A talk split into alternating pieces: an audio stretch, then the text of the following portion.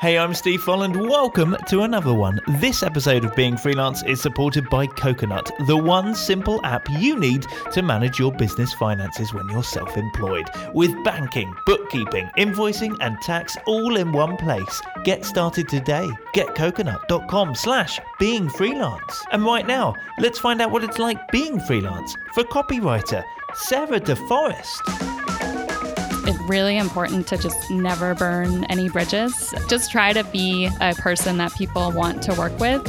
And I was like, okay, great, but here's my contract. And then they just never responded. And I like followed up a few times. I'm glad I felt comfortable enough to just move on. It's probably a red flag if they don't want to sign a contract. Not be afraid to ask high. Sometimes I would get scared to ask for higher rates, but especially for bigger companies, like it doesn't make that much of a difference to them, but it makes a huge difference to you. Yeah, so there is Sarah, who is a copywriter and also a stand up comedian um, based over in San Francisco in the States. Sarah coming up in a moment, joining um, over 200 episodes that you can find wherever you get your podcasts. If you found this, then please hit subscribe. If you enjoy it, then please consider leaving a review. But you can also find everything to do with the podcast at beingfreelance.com. There's articles and videos. Uh, there's the shop. There's ways to support uh, what, what I'm doing with the podcast. But also, you can join the community. So there's loads of other freelancers from all around the world, hanging out, asking questions, being supportive, being funny. Uh, we're doing the Being Freelance Book Club. We do live Q and A's. We do the Non-Employee of the Week awards.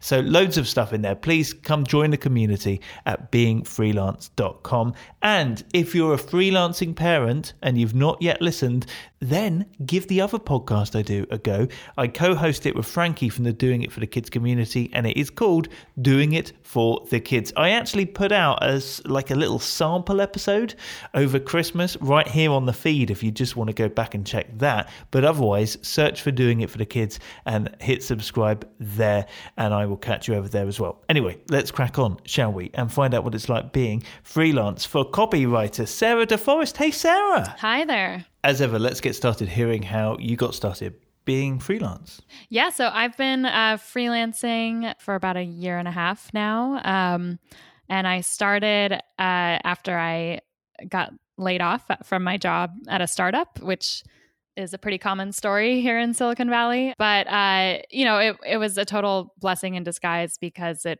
it really pushed me to start freelancing, which is something that I'd wanted to do but was too afraid to try. So what were you doing before that? Like were you other than at the startup like had you been working for years in a certain field or what what was it before? Yeah, so I was um, I was the VP of marketing at a startup here in San Francisco. Um, so in that role, I mean, I, w- I was the first marketing hire, so I I did a little of everything as you do in startups. So it was you know content and, and copywriting like what I do now, but also social and email and events, lead generation, hiring a team, branding. So a little I, that was like a you know a crazy startup experience, but it was a good experience because I I learned a ton. Because before that, I was more focused on like just on content and just on communications. Um, before the startup, I was at uh, Hewlett Packard for a few years doing some like digital content, some email stuff. And then before Hewlett Packard, I was at uh, a PR agency in New York. So you were quite niched, and then you went into the VP of marketing, and you learned lots of things at once. Yeah, I think it was. Um, I think my experience and my interest has, you know, has always been writing. Like whether it's at the PR firm, like writing op eds or ghostwriting articles on behalf of clients, or uh, at HP, we did a lot of just kind of traditional communications, like press releases and things like that. Um, so I think writing has, has always been the common thread. So it makes sense that that's what I'm focused on in freelancing now. But uh, within the field of marketing and communications, I've been able to kind of mm. touch on a lot of different areas. So when you decided to go freelance, how did you get those first freelance clients? I basically reached out to everyone I had ever worked with in my in the like in my entire career, uh, until just to put a bunch of feelers out there and see if if anyone was interested or needed uh, some help. My first client was uh, this tech company here in the Bay Area that I initially was interviewing for them for a full time role. And then I didn't end up getting that one. But then they said, actually, we have this contract role if you're interested. And I was like, oh yeah, I'm I'm more interested in that role. so I I took that on, and that was a, a great first client. It was you know part time, a couple days a week. Um, and then around the same time, a friend of a friend who owns his own business posted on LinkedIn about needing a part time marketing consultant. And so I jumped on that. And, and so those were my two first clients. And that was when I was, you know, just starting out, just kind of seeing if this was a thing that I could sustain. And then by the end of the year, I really liked the lifestyle. I, I liked the flexibility. And, and so I wanted to kind of go all in. When you said like you were doing a couple of days, you know, for a particular company, was that in house or did you get to, or have you always been working from home or where do you, what's it like for you? Yeah, that so that first company was um, in the office just a couple days a week, um, but it quickly became clear that I preferred working from home. um, I just uh, it's not for everyone. I I think some people prefer to have like a separate space for their work and um, you know when they're home they get distracted by things but i actually i just find i'm most productive and most comfortable there and so uh, yeah like after you know an initial few months working like very consistently with this client then we sort of worked it out so i would just work remotely and fewer hours so i could pursue other clients too but yeah so i i work pretty much from home I, I have some meetings with clients like once in a while but but I would say 90% of the time I'm home. Yeah. How do you manage to sort of stay focused? What technique have you settled on? I'm very um, tied to my calendar. So I will block off chunks of time on my calendar each day dedicated to like, okay, this is when I am going to work on this assignment. I know that this needs to be done by the end of the week. So here's how I'm going to lay out the rest of my week in order to get everything done. With, you know, cell phone distractions, I've learned to literally just put it in the other room, like where it's just out of sight, out of mind. Cause I know even if I can just like see my phone, like you're, you know, we're so addicted to these things that your brain just starts to poke at you, like, hey, why don't you see if you got any notifications. Why don't yes. you take a look at it? and so I've learned that like I have to not only put it on do not disturb, but actually like put it in a different room where I can't even see it. yeah, bury it in the backyard. yes, bury it in the backyard. Um, and I, what else do I do? I mean, I I've also been pretty good about keeping regular hours. Like I think work life balance is is really important to me and and always has been. So I, I think maybe that sort of drives me to not procrastinate too much because I know that I I don't like working in the late evenings. I'm kind of brain dead in that. like I'm definitely more of a morning person. So if I put it off and have to work late, then I'm just not going to produce as good a work. And so I think maybe that sort of drives me too. So you obviously worked a lot in marketing. How have you found marketing yourself? So most of my clients are still through referrals and like word of mouth and and or people I've worked with in the past. So I haven't really had to market myself yet. Yeah, most of most of my clients have been through my network, whether it's like people I've worked with who have moved on to other jobs or get referrals through them. I I've had a few uh, clients like through LinkedIn, like if they if it's like recruiters you know, looking for a freelancer, a contractor. Um, and so I, yeah, I really haven't done too much marketing myself except for making sure to stay in touch with, um, with my network. And, you know, if there's a client I've worked with in the past or a prospect I had talked to at one point, but, uh, you know, nothing came of it, then I try to like make a regular habit to, to reach out to them um, every so often. And then actually lately I've been trying to do more speaking engagements too. Um, I actually got to speak on a panel at South by Southwest last year, um, which is a huge tech conference here in the States. You know, still trying to do a little bit more of that. And we'll see if in the future, I mean, I'd be interested to try doing like advertisements or, um, you know, maybe an email newsletter or something to market my own my own work. Yeah, but it just goes to show that marketing can also just be kind of like showing up online and in person and being nice to people and reminding people you exist, I guess. Totally. Yeah. That's what I've really learned through freelancing is it's really important to just never burn any bridges. Um, even like just try to be a person that people want to work with. Like even when I was working full time, like in house at companies, I, you know, I didn't know that I was eventually going to be freelancing, but I just, you know, it, it's just like so important to, uh, to maintain those relationships or at least be someone that people enjoyed working with so that, you know, uh, like I've had I've had to reach out to people who I hadn't spoken to in maybe like 5 or 10 years. And you know uh, it, it was good that you know they could see my name and you know it would be someone that they they were like oh yeah I remember her. She was great. Uh, you know would love to work with her again versus like oh remember remember that time we didn't get along on that really stressful project and now I need something from you like that just doesn't work as well now, I like how on your website it says at the top, a serious marketer, brackets, who also does comedy, close brackets. Yes, I do. Yeah, I do stand up comedy here in San Francisco. So that was yet another reason why um, I decided to freelance so I could have a more flexible schedule. Um, I could do shows at night during the week or travel and just not really have to worry about being in the office the next day so yeah, I've been doing stand up for about probably five years now. Yeah, since I've started freelancing, I've, I've really been able to focus on it a lot more, which has been really fun. That's cool. When you went freelance, though, like because I, I love the fact that it says a serious marketer who also does comedy. The fact that you haven't hidden one from the other or whatever. Yeah.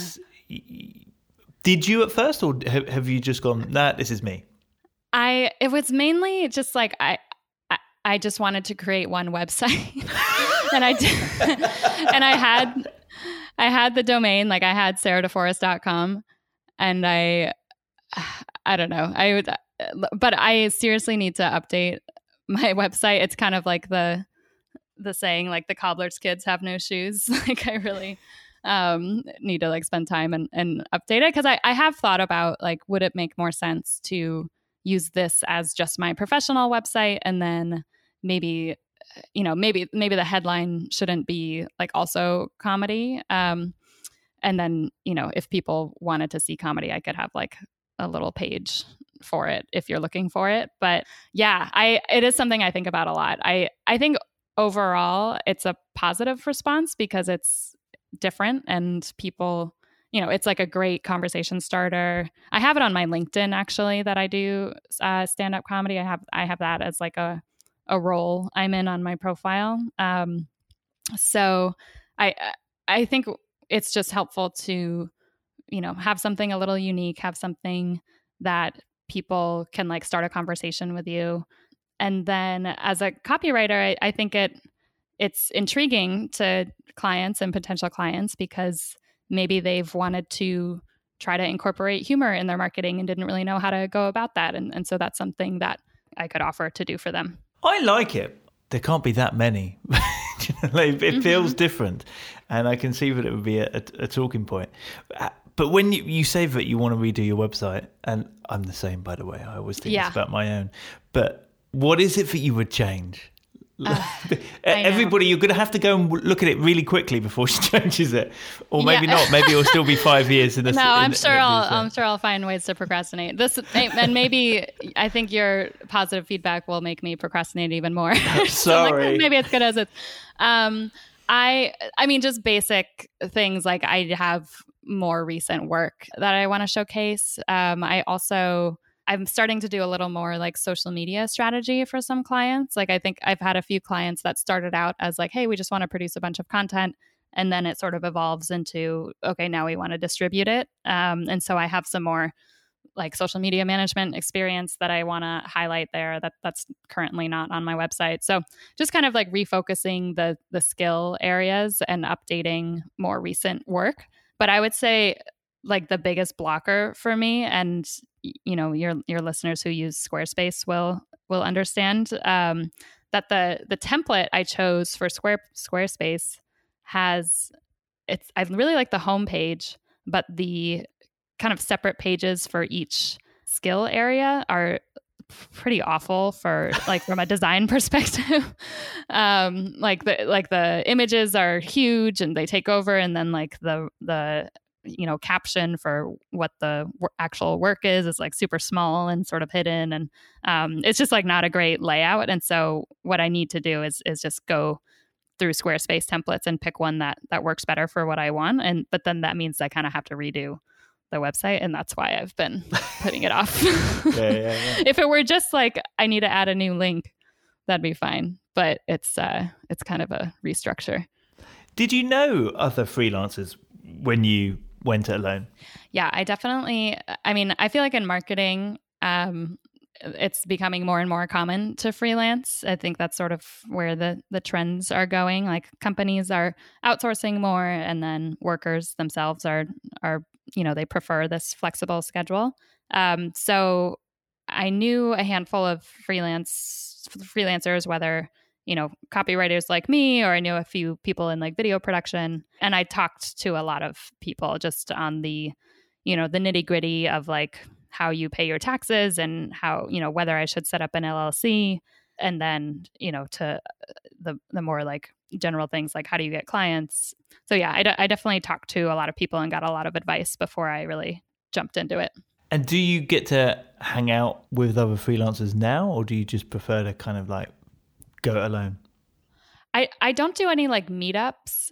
Like one friend in particular who's a, a freelancer, like she's she and I will kind of get together every few months and talk shop and sometimes we've I've even like brought her on projects that I'm working on where I need extra help. So we have we have a good relationship there. And then I she's been freelancing longer than I have, so I can ask her questions about like the administrative side and taxes and things like that. Um, but let's see. I mean, I uh, I don't I don't do a ton of like you know, like I said, meetups for freelancers. Um, but I do feel like I often get connected to people who are thinking about freelancing or you know people reach out to me directly because they want to get started but also that's that's why i enjoy listening to the being freelance podcast because it's nice to hear other people's stories and so it's been nice to have sort of like an online network as well yeah. You said you've been doing stand up for five years. I guess that's freelance in itself. Like, are there skills that kind of go across from being a stand up to being your own business? Yeah. Uh, so that's what we talked about at, at South by Southwest. That was our panel topic was how stand up comedy can make you a better marketer.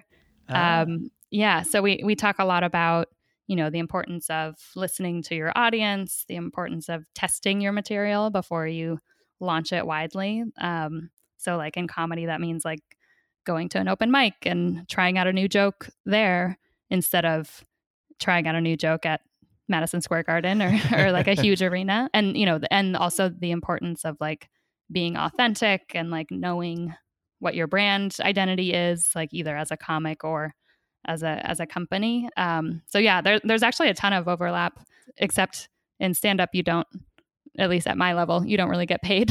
so that's that's the big difference in freelancing.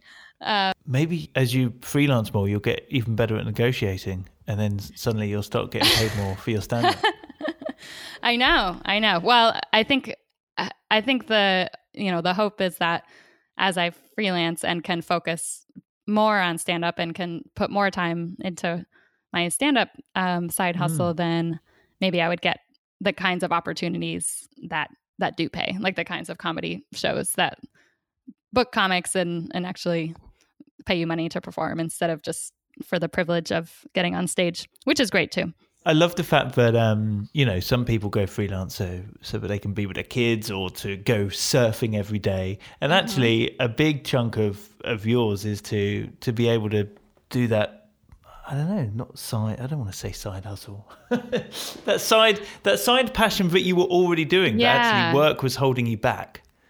Yeah, I think a lot of people do become freelancers so that they can pursue these um, creative passions. Like I know a friend of a friend um, is is a, a, she's a lawyer, but she's also a, a, writer and is working on a novel. And she um, she's not freelancing, but she's negotiated a uh, a setup with her work where she, um, you know, she only works eighty percent of the week, so she takes one day off from the week just to work on her writing, and then the other four days she's like in the office working at the job. But I so I think like a lot of people find you know ways to figure out having a more flexible schedule in order to pursue their their creative dreams too. Mm. What have you found most challenging about being freelance? Um, let's see. I I would say like overall, I really love it, and I feel lucky that I love it, and, and I'm I'm glad that I started this journey. But I think in the early days, a challenge was not knowing how to sniff out a bad client. Um, one of my first projects when I was like first starting freelancing and, and sort of just taking any job that I could get um, was writing a blog post for a, a tech company. And we agreed on the fee, but I didn't put a contract in place because it was just like a small one off project. And so I wrote the blog post and sent it to the editor and then just never heard from him. And I followed up and he would just say, We'll get back to you. And, and I just never heard anything else until about a month later, I checked their blog just to see, like, oh, maybe they published it and they just didn't tell me. But they had published basically a carbon copy of my blog post, but under a different writer's name, like under one of their in house writers. So I emailed the editor about it, still got no response. Luckily, I knew his boss. Like, that's how I got the job originally. And so I, I had to like reach out to her and and luckily she got it resolved and, and they paid me and it was you know ultimately fine but they they didn't change the name on the blog post and uh and he never like fessed up to he he kind of tried to explain like oh that was just an error but it was like it was like this is exactly what my article said and you i don't know so just things like that where like it just showed me how important it is to get a contract in place and just be m- very clear and have things in writing about like what the expectations are before just like saying yes and and accepting any project you can get. Yeah. And did you put those things into place shortly afterwards? Yeah, so then after that I knew like I'm not going to take a client if they don't sign a contract. I there was like a few months later I had another potential client where um, I did like one blog post as sort of a trial and they you know they paid me for that which was great. And then they asked me to do another one and i was like okay great but here's my contract. You know i, I really prefer to have a, a, a contract in place before um, we get started. I you know i've kind of learned the hard way. And then they just never responded. And i like followed up a few times and they just, i don't know it was something about for for some reason they just were not interested in having a contract maybe they got busy and they lost interest uh, but i was just glad to avoid another. I'm I'm glad yeah. I, I I felt comfortable enough to just move on. It's probably a red flag if they don't want to sign a contract. Yeah, yeah. One one thing I was going to ask is that uh, so so you know before before we started recording, I was like, how do you describe yourself? A freelance? What? And I said I thought it was going to be marketer because on your website it says a serious marketer who also does comedy. Whereas obviously I introduced you as a freelance copywriter. Was what you call yourself something you wrestled with at all, or? Yeah, I, it's something I still wrestle with. I think I um, sometimes I say like I'm a freelance marketer who focuses on content and copywriting. If I have enough, you know, enough room to play with. Um, but yeah, I think when I first started, because I was just coming off of this very generalist role at the startup, I, you know, f- felt I had strong skills across a wide range of, of marketing areas. And so when I would pitch to clients or, or when I would get connected to, to potential clients, they would say like, you know, what can you do? And I would say everything. And I would like list out like every angle of marketing. And that, you know, I think that just sort of like confused people or they didn't, maybe they didn't really believe that I could really do all, all those things. And so I found that it's, for me, it's been better to go in like pitching myself as more of a narrow focus, like say, you know, I do content and copywriting. Um, and then once you get the client and you've been working with them, often the projects sort of evolve or expand into other areas. So, like I said, I I have a few clients who, um, you know, maybe the the project started out with just some content, um, but then they realize that they need some help distributing the content, and so then I can help with an email strategy or a social strategy. So it it's I think it for me it's it's been helpful to sort of pitch more of a narrow focus. And then once I have the client, then it's a little easier to expand into other projects. Yeah, I like that. Now, I always do this thing where I ask for three facts about yourself to make two true and one a lie, and let me figure out the lie. What do you have for me, Sarah? Yeah. So, um, okay, my three facts are I can break dance, I play the trumpet, and I once got a pie in the face at a comedy show. What's your best breakdance move? Um, so I was, I never really got into like the advanced moves, but it was like my in college, a friend of mine started a breakdance club. You know, we just got together like once a week and learned little like pop lock moves and stuff. It was just like it was like pretty silly. And you can play the trumpet. Yeah. Like how how well can you play the trumpet? I started in 5th grade and played all through college and then played in a few bands like after college and even up until like a few years ago. Um, I, I will say I haven't played in a couple of years, but I but I can still pick it up. It's like exercising. You know, in my case, if you take a few years off, then it takes a while to get back in shape. But I still, Mm. you know, if I put the time in, I could. Yeah, stronger than your breakdance muscle. Yeah. Pie in the face seems the most feasible. You pie in the face, like pie in the face, not while sitting at a desk at Hewlett Packard, but at a comedy place. Like it was in the, it was the, it's the right situation, the right prop. Why? I mean that. I mean that just seems true. Break trumpet, trumpet. Um, you were confident about the trumpet. I believe the trumpet. How many? How many buttony things does a trumpet have? How many? Three. He responded very quickly on that as well. Three buttons. Though you didn't pick me up on whether buttony things was the right word. It's pretty deep knowledge of brass instruments you have there. What are they called? Is it valves? yeah, buttons. Yeah, val- valves is like kind of what's down below. And then buttons are what you push. Okay. Oh God, that sounds true. Breakdance, but breakdance. uh, Forgive me, but your experience of breakdance sounded cute slash lame. So that also sounded very plausible. You weren't mm. pretending to have been An amazing competitive breakdancer. Yeah. Yeah, so I don't know. Okay. Actually, I'm going to say the, tr- the trumpet was so convincing. I'm going to say that is. Oh, except for you. You did know how many buttons it had. Unless it doesn't. Maybe I'm wrong. Maybe it has six. Yeah. Okay. trumpet is the lie. No, that is the truth. I got you. That's crazy because I am actually a terrible liar. So I was very nervous during that segment. I, am so annoyed with myself. I knew Ah. that was true. it, it was so true that it became a lie in my head. Okay, Mm. in that case, you, you've never breakdanced. That is something I made up. Ah, but you kept it so within the realms of possibility.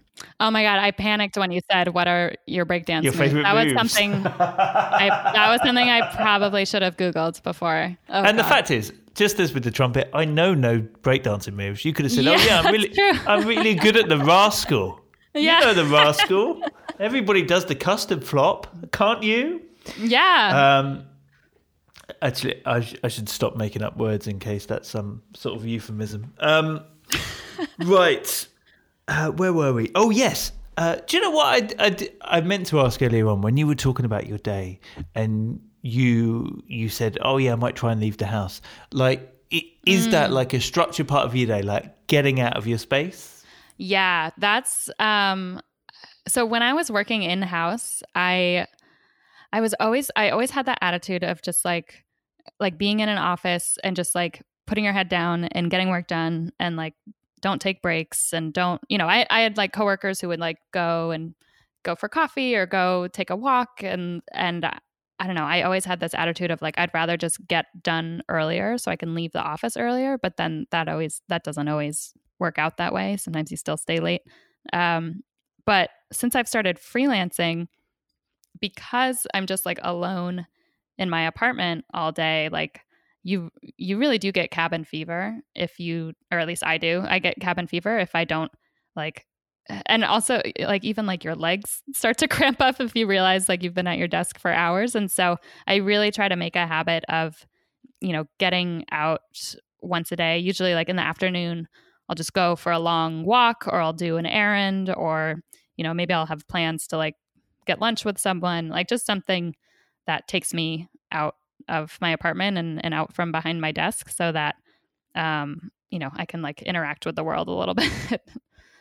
um, because I've, I've learned that it, that's like something that's important that maybe I didn't feel it so acutely when I was working in an office with a bunch of people around. Um, but yeah, since I've started freelancing, it's it's something I try to make time to do. Now, if you could tell your younger self one thing about being freelance, what would that be? Ooh, um, well, like we talked about before, always get a contract in place before starting a, a project. Um, but also, I think one thing that I learned early on too, like like pricing is always difficult. Um, I I usually charge hourly. And so figuring out my hourly rate, I think uh, when I was first starting, I, I definitely lowballed myself. And then, you know, when you happen to get a client that's like a long term ongoing client, that's great. But then if you're locked into a low rate, then, you know, that can be frustrating. I think I would tell my younger self to not be afraid to ask high, and then you can always negotiate down. Um, sometimes I would get scared to ask for higher rates, but especially for bigger companies, like it's, you know, it doesn't make that much of a difference to them, but it makes a huge difference to you. Um, so I would say, like, ask for a high rate. Let me know if that's what you had in mind, or, uh, you know, happy to discuss if you had another budget in mind. So, so something like that that says what you want, but then leaves it open for discussion if if that doesn't work for them.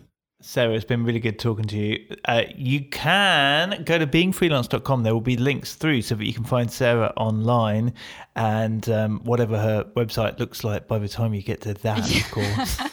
Probably the same. Let's be real.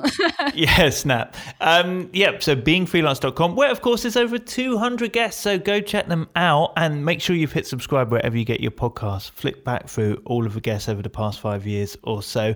Also, come join us in the community. Loads of freelancers from around the world hanging out together. Uh, the link is at beingfreelance.com. Uh, yeah, the, the stuff that you can buy in the shop. You can buy me a coffee and biscuits these days. What else is there? Oh, yeah, the, the videos and the articles. Anyway, beingfreelance.com, go uh, fill your boots on that. But for now, Sarah, thank you so much and all the best being freelance. Thank you. Yeah, it's been great. Thanks so much for having me on.